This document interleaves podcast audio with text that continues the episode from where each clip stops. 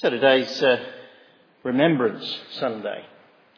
Uh, we had a service of remembrance this morning, and we were thinking this morning that there is something glorious about people being prepared to, to, to die, to give their lives for others.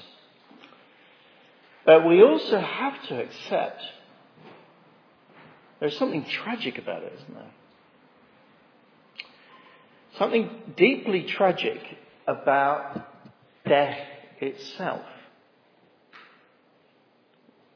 In fact, not only death in the trenches, not only young death, actually, to be honest, all death is tragic. At uh, Steve Jobs' um, memorial service, his uh, sister spoke and she said, All deaths occur in media res, I didn't know what it meant either, I looked it up. Um, it means in the middle of the story. You, you might think that um, now your life will come to a satisfying conclusion and there will be a day when you're entirely happy about dying because your story is completed. But she was saying, and I think it is, it, it is true, even a long life, even a satisfying life, when it comes to an end, just feels wrong. It feels tragic. Actually, the reality of our death casts, I think, a shadow over all of our life. That's why, um, to be honest, most of us spend most of our time trying not to think about it. Um, there was a, uh, um, a poet, Irish poet of a previous era, Brendan Behan, who was a, a, bit of a drunkard as well. He drank himself to an early grave. Um, a uh, reporter who uh, was charged to sit by him in his hospital wrote this. I remember in the Middlesex Hospital waiting guiltily for the last words of Brendan Behan for a newspaper. Brendan, I whispered, do you ever think about death? He sat up. Think about death? He shouted. I'd rather be dead than think about death. You know, Woody Allen said, didn't he, I don't mind dying as long as I'm not there when it happens. That, that's, that's the way we uh, function so often. That's how we survive in life. Or um, alternatively, we try to transcend our own death. We try to create some sort of immortality, something that goes on beyond us. We, we strive hard um, for that. Arthur Miller, uh, the playwright, in his play The Death of a Salesman, tells a story of a, of a, uh, of a salesman who, who was just like that. And yet, in later, uh, in his middle years, he realized he was a failure. And he had to face up to his own mediocrity. Miller said in an interview that the play stemmed from a need greater than hunger or sex or thirst a need to leave a thumbprint somewhere on the world, a need for immortality. And by admitting it, the knowing that one has carefully inscribed one's name on a cake of ice on a hot July day. That's, that, that, that's the truth of it. We either live our heads burying, uh, uh live our lives burying our heads in the sand, or we live our lives trying to face up to the reality of death and discovering, as Shakespeare put on the, uh, the lips of Macbeth, that life is a tale told by an idiot full of sound and fury, signifying nothing. Nope, it's brutal death. And if there is no hope beyond death, life cannot help but be overshadowed um, by its reality. The Greeks who had a minimal uh, understanding of uh, life before death and minimal levels of hope Uh, it is not by accident that they are the ones who gave us tragedy. Tonight, though, we're going to look at something extraordinary. Verse 28 of chapter 5 that Janice read to us. Don't be amazed at this. Jesus says, A time is coming when all who are in their graves will hear his voice and come out.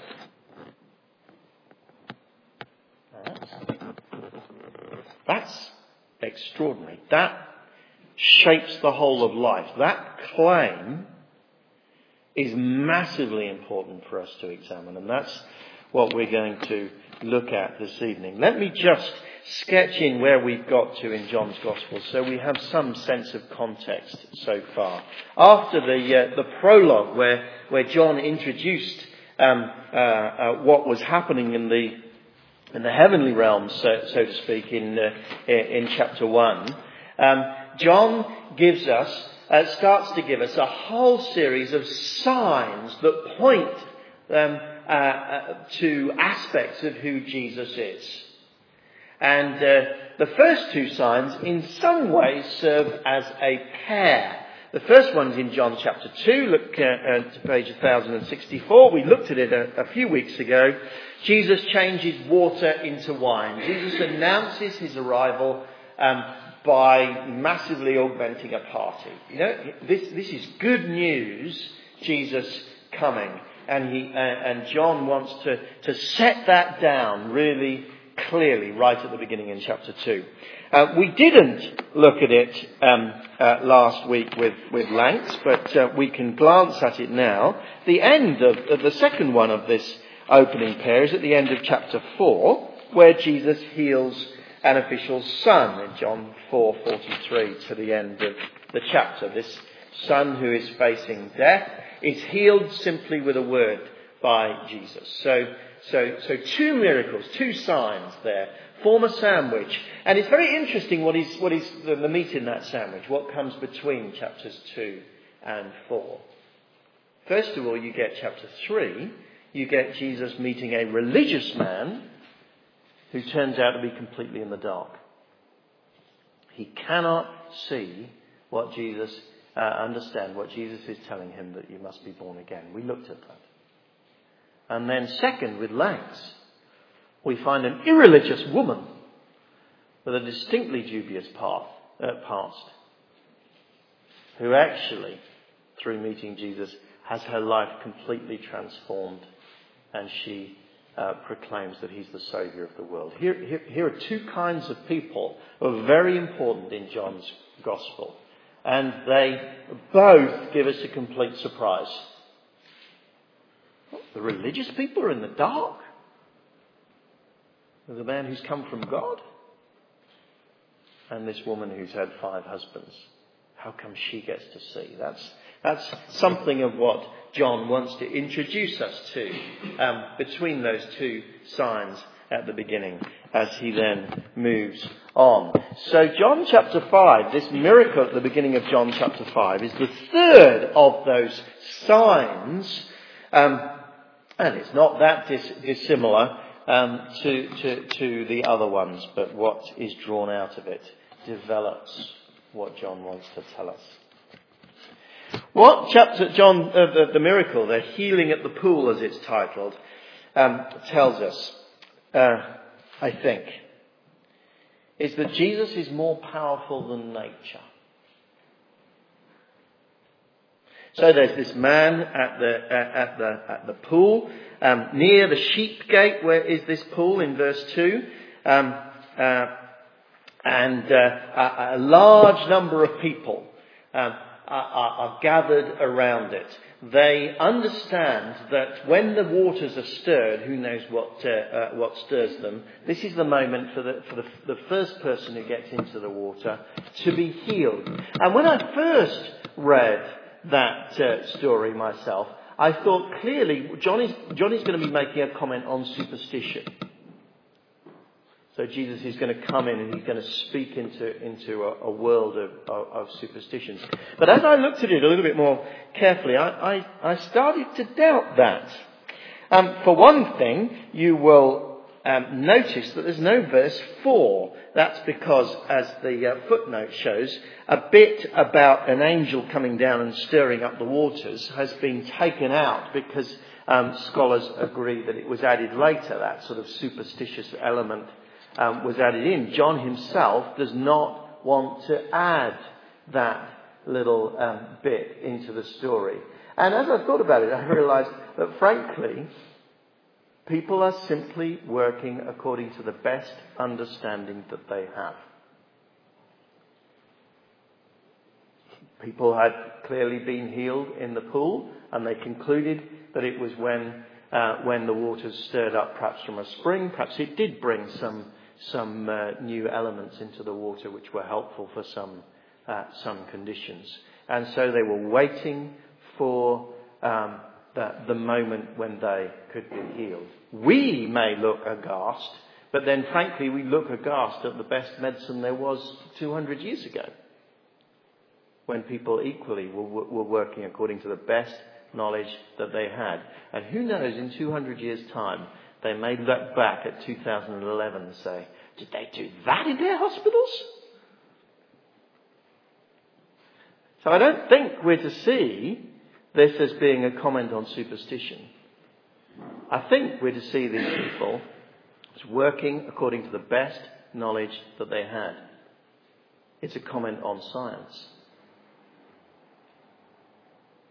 What can, what can science do what can our understanding of nature, as, uh, which, which is always limited and always provisional and may always be superseded, what can, what can people working according to their best understanding of the way the world works achieve? Not much. Hmm? Science, frankly, has not increased human lifespan um, by uh, uh, terribly much. The biggest, the biggest um, uh, boost in the human uh, lifespan in Britain came actually simply through introducing sewers into cities in the uh, Victorian era and up to the beginning of the 20th century. And then all the billions upon billions of uh, pounds that have been put into the, the British Health Service has done some good, but it's pretty modest. In fact, in a sense, were exactly where they were. They were. A place where in our world with massive need, a great number of disabled people used to lie by the pool, the blind, the lame, and the paralyzed. A, a, a place where their, their, their people have to wait years if they ever get healed very often. One who was there had been an invalid for 38 years and a place even 2,000 years ago, there were waiting lists. Did you see that? Sir, the invalid replied, I've no one to help me into the pool when the water is stirred. While I'm trying to get in. Someone else jumps up the waiting list ahead of me and gets, gets in. To be honest, we're not in a very different situation from that world. And what does Jesus do? Verse 6. When Jesus saw him lying there and learned that he'd been in this condition for a long time, he first asked him a question. Do you want to get well? And then, having attracted the man's attention, Jesus says, verse 8, Get up, pick up your mat, and walk. At once the man was cured. He picked up his mat and walked. Simple word from Jesus transforms that man. Now, I'd love to be able to tell you that Jesus will do that, can do that all the time, every day, down through the centuries. That is transparently not the case, and it wasn't the case even within the first century. This is not an example that is repeated endlessly in different situations, but it is an example that alerts us to something, and that's why John records it. John is wanting to say, Jesus with a word can do more than uh, we can ever do with our limited understanding of nature. With a word, this man gets up, takes his mat, and goes home. Jesus is more powerful than nature, then, John is saying. We'll come back to some of that in a minute, but let's see how the story develops. Because then this surprise that we initially saw with Nicodemus happens again. Jesus is opposed now by religion. He confused religious Nicodemus in chapter 3, but now things are hotting up. The, um, uh, we are told that it happened on a Sabbath, verse 9. Um, uh, when they were supposed to rest. So the Jewish leaders said to the man who'd been healed, "It's the Sabbath. The Lord, the law forbids you to carry your mat." But he replied um, um, to, to, to, this uh, sick man. But the man replied, the man replied, well, the man who made me well said, pick up your mat and walk. So they asked him, who is this fellow who told you to pick it up and walk? The man who was healed had no idea who it was, for Jesus had slipped away into the crowd that was there. Um, the man eventually, verse 15, told the Jewish leaders that it was Jesus who had made him well. So, because Jesus was doing these things on the Sabbath, the Jewish leaders began to persecute him. Very, very, very interesting, you see. Extraordinary miracle has happened. And what do they do? They start nitpicking about the fact that he has broken the, uh, broken the Jewish law. Um, that, that is the nature of religion. But by religion, I don't mean all desire to know God. I mean the tendency that human beings have to think that there is a set of rules, a set of practices, a set of disciplines that you have to go through in order to get yourself right with God. And then people of, authority to, to um, police those rules. And that is diametrically opposed to Jesus. Those people always find themselves in conflict with Jesus. Because what Jesus does breaks through all that. With a single word, he has made this person well. And anyone with an ounce of common sense ought to say, wow, that's extraordinary. I want to know this Jesus. I want to hear his words myself. Who knows what he might do in my life? And the religious people said, no, he's broken the law. There must be something wrong. Jesus is greater than nature. And Jesus, as he reveals himself, finds himself opposed more and more by religion of that kind.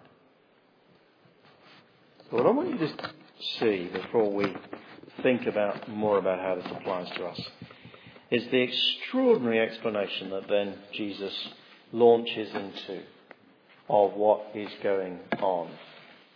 They've challenged him that he has worked on the Sabbath, uh, the day of rest. Look at how he responds.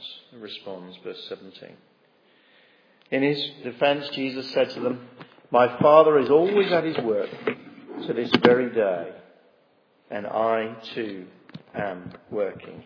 He is starting here to say some extraordinary things. My Father, do you notice, he says. Notice how the, the Jews respond in verse 18. They tried all the more to kill him. Not only was he breaking the Sabbath, but he was even, even calling God his own Father making himself equal with God. Yes, he is. Look at the range of things he says that he does that are exactly what God does. He uniquely imitates God. My Father is always at his work and I too work. I'm not going to be confined by the Sabbath he's saying, because God sustains his whole universe every millisecond of every day of the, uh, of the week, month, year. And God, who sustains his universe in that way, is my model for how I'm going to work. That is how uh, awesome my work is. I am uniquely going to imitate God. He is uniquely obedient to God, verse 19. Jesus gave them this answer. Very truly I tell you, the Son can do nothing by himself.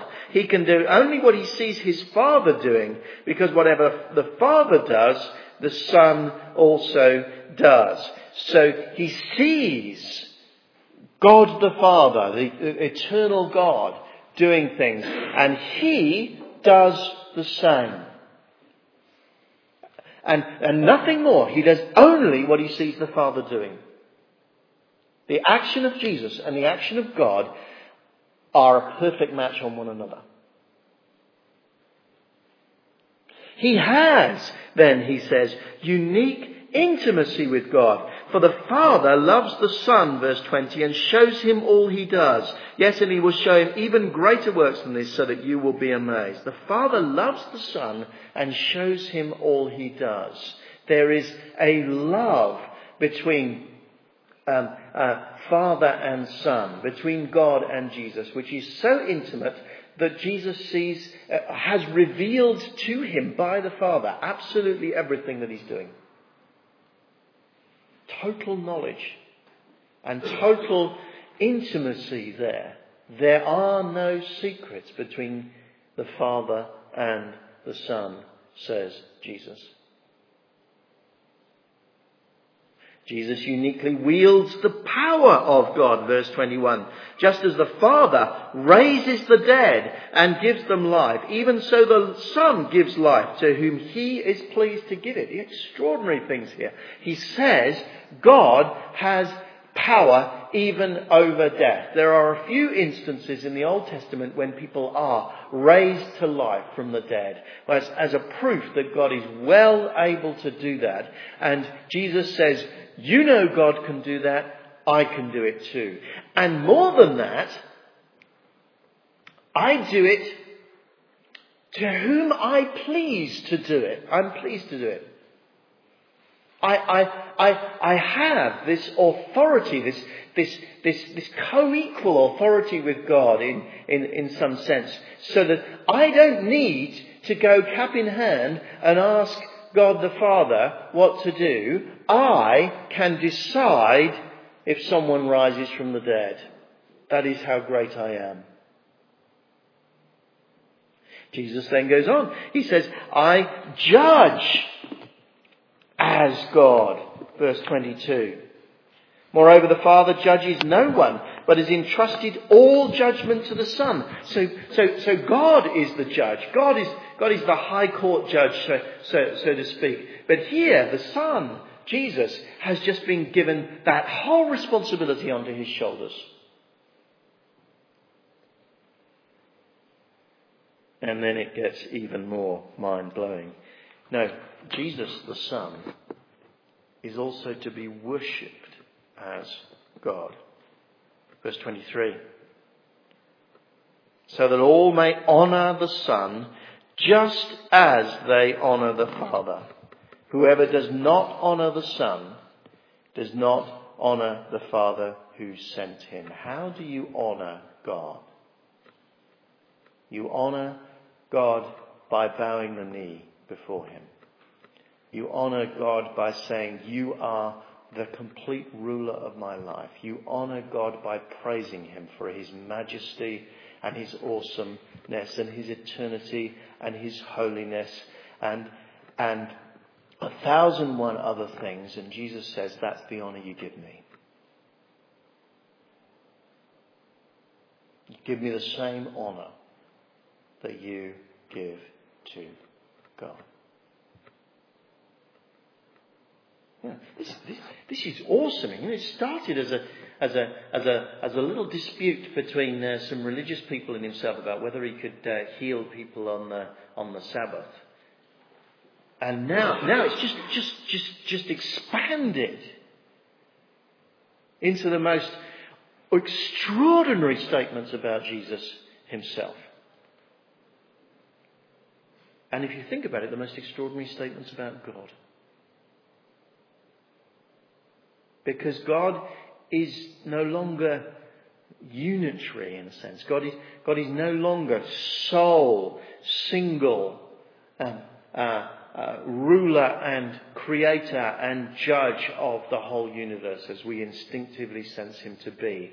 There is in God, as we said a number of weeks ago, a, a complexity which finally sort of bursts forth when Jesus comes to the earth because there are a whole range of things that are, that, that equally apply to Jesus and yet not in perfect symmetry. God, God um, gives Jesus the right to judge. So that now he judges fully God, uh, from God, but, but somehow it is, it, it, is, it is given to him. And that, that continues that, that, that idea. Um, look at verse 24. Very truly I tell you, whoever hears my word and believes him who, uh, uh, who sent me has eternal life and will not be judged, but has crossed over from death to life. I'm on the wrong. Am I on the wrong thing? No, no. Um, uh, excuse me. He gives life. Whoever hears my word and believes him who sent me has eternal life and will not be judged, but has crossed over from death to life. Very truly I tell you, a time is coming and has now come when the dead will hear the voice of the Son of God, and those who hear will live, will hear the voice of the Son of God, and will live. Verse 26, for as the Father has life in himself, so he has granted the Son also to have life in himself. That, that, that, that, that verse is fascinating because we're given a gift of life. That's what the Bible says in some senses, life is not intrinsic to us. It is God's gift to us.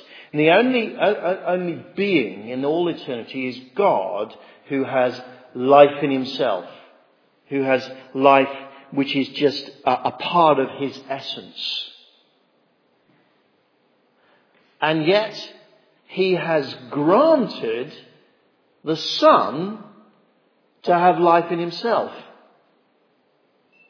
The theologians describe it as this is um, with the word the, the eternal generation of the Son. There is eternally a difference between them in that God the Father has life in himself and gives that life in himself to God the Son, and yet that life in himself is godlike. And so they are both equally possessors of intrinsic life. And yet somehow there is eternally a, a, a, sort of slightly asymmetric relationship between them. How does that work? Frankly, I do not know. We are, we are plunging into the mysteries of what God is like, but they are extraordinary and wonderful mysteries. When Jesus was walking the earth, he was the one man in all of history who didn't have life as a gift in the way that we have it. He had life in himself. In his very essence was life. We lose life, disappear into the soil. It, we possess it for a while, but it goes. He could not lose his life because he has life in himself.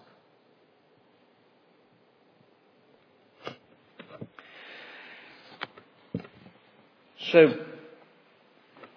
here are extraordinary statements about Jesus. They go far, far beyond any statement that any other religious leader ever made about himself. If you had, if you had tried to say that the Prophet Muhammad said these things about himself, he would have had you beheaded.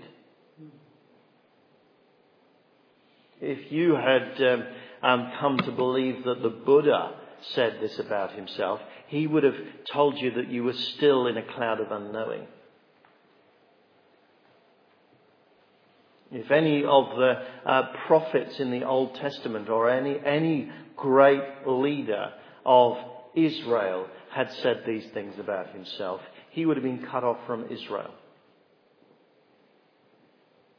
And yet Jesus stands there and he says this.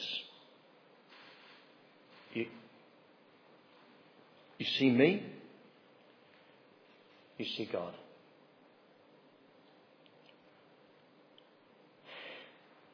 So let me just um, say a few things then to perhaps different people here, how we may respond to this passage. First of all, a word to religious people. Churches attract religious people. I don't mean those who want to know God. I hope they attract those. I mean those who are tempted to think that the way you know God is set up a whole lot of rules and regulations. You know, in the end, that is fundamentally opposed to Jesus. And Jesus has told us why. Knowing Him far, far transcends rules and regulations. What we need is not more rules, but we need to hear His word. We need to hear Him speak. And then our life will never be the same. And then a word to those who frankly think this is all tosh and there with all these people at the pool. They are naturalists, if you want to put it that way. They only believe in the natural, visible world. You may have to queue for a long time at the pool, and you may have to accept that, uh, that, that uh, you will, everyone dies in the end.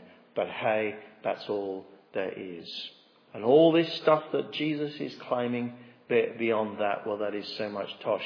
Let me say, how can you be so confident of that? Actually, it was Bertrand Russell who, um, who was an atheist, who um, blew such confidence out of the water. Russell told a story, uh, uh, I think in some versions it's a chicken, let's let it be a turkey in this, uh, this version. The story of a turkey. Um, every day, uh, the turkey was fed by the farmer.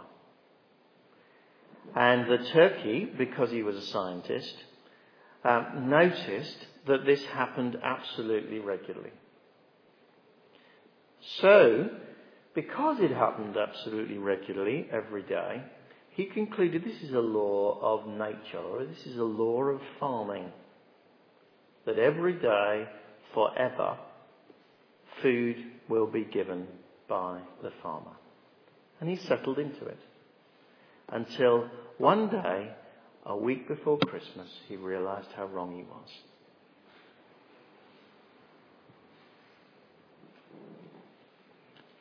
Just because things regularly happen one way cannot mean they always will.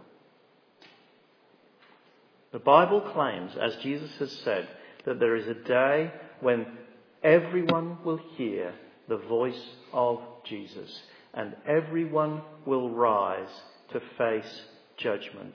And science of its nature cannot prove or disprove that. Scientist who believes that that is disproved because of the regularity of the world that they have noticed up to now is as silly as that Christmas turkey. You have to judge it on other grounds. And Jesus has given those grounds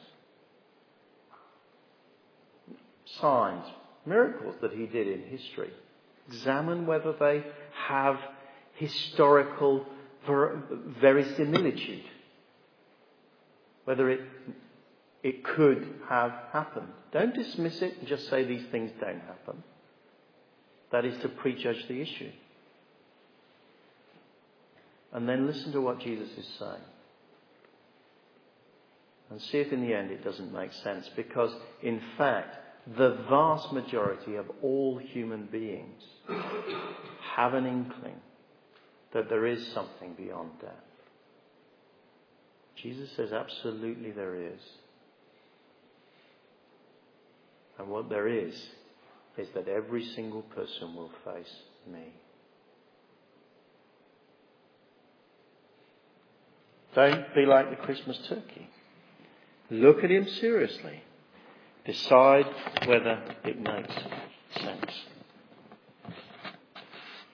And then perhaps the word that uh, any of us here who are not yet following Jesus need to hear is what Jesus says to this man in verse 14. He's done a lovely miracle for him, but he's acutely aware he's not done as much as uh, there isn't as much happened in this man life, man's life as he wants to see. See, you're well again, he says. Stop sinning, or something worse may happen to you. It was not enough that he was just medically cured. Jesus wanted this man to become a follower of his. So that on the last day, when he did rise and face judgment, that Jesus could say, This one belongs to me.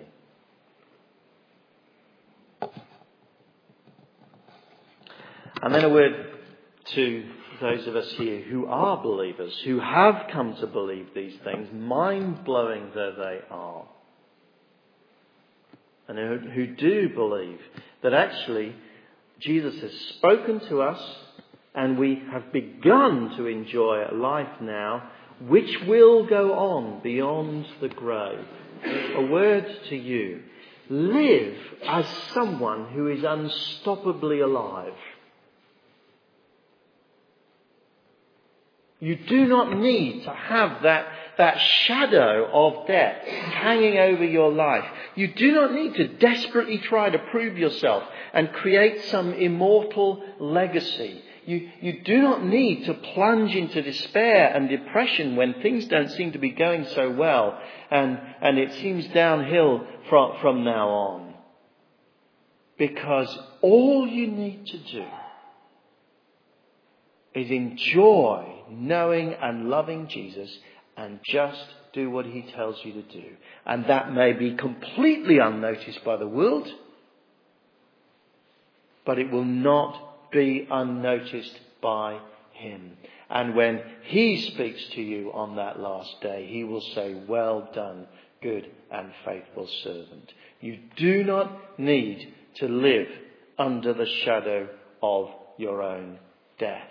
You are unstoppably alive if Jesus has given you that life. John Donne wrote this. Death, be not proud. Though some have called thee mighty and dreadful, for thou, for thou art not so. For those whom thou thinkest thou dost overthrow, Die not, poor death, nor yet canst thou kill me. One short sleep past, we wake eternally, and death shall be no more. Death thou shalt die. Live as those who are unstoppably alive.